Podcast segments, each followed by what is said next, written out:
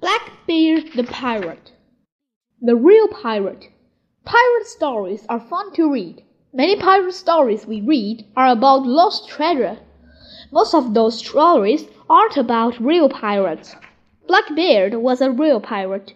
He lived over 300 years ago. At that time, ships from many countries sailed all over the world.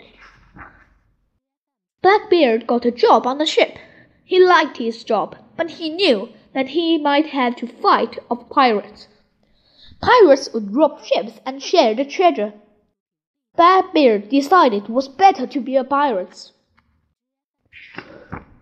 Everyone was afraid of the pirates.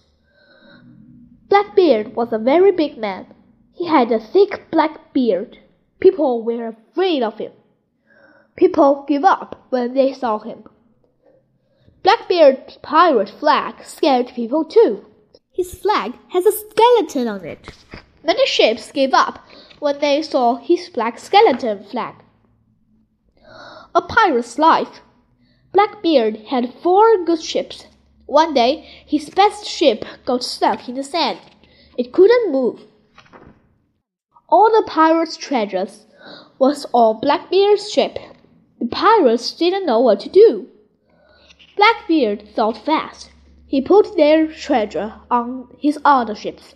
He sailed away with it and left many of his men behind. Blackbeard's life was quiet for a few months. Then he began to rob ships again. Many ships were sent to stop him. Blackbeard's last fight. During a long ship fight, Blackbeard was shot dead.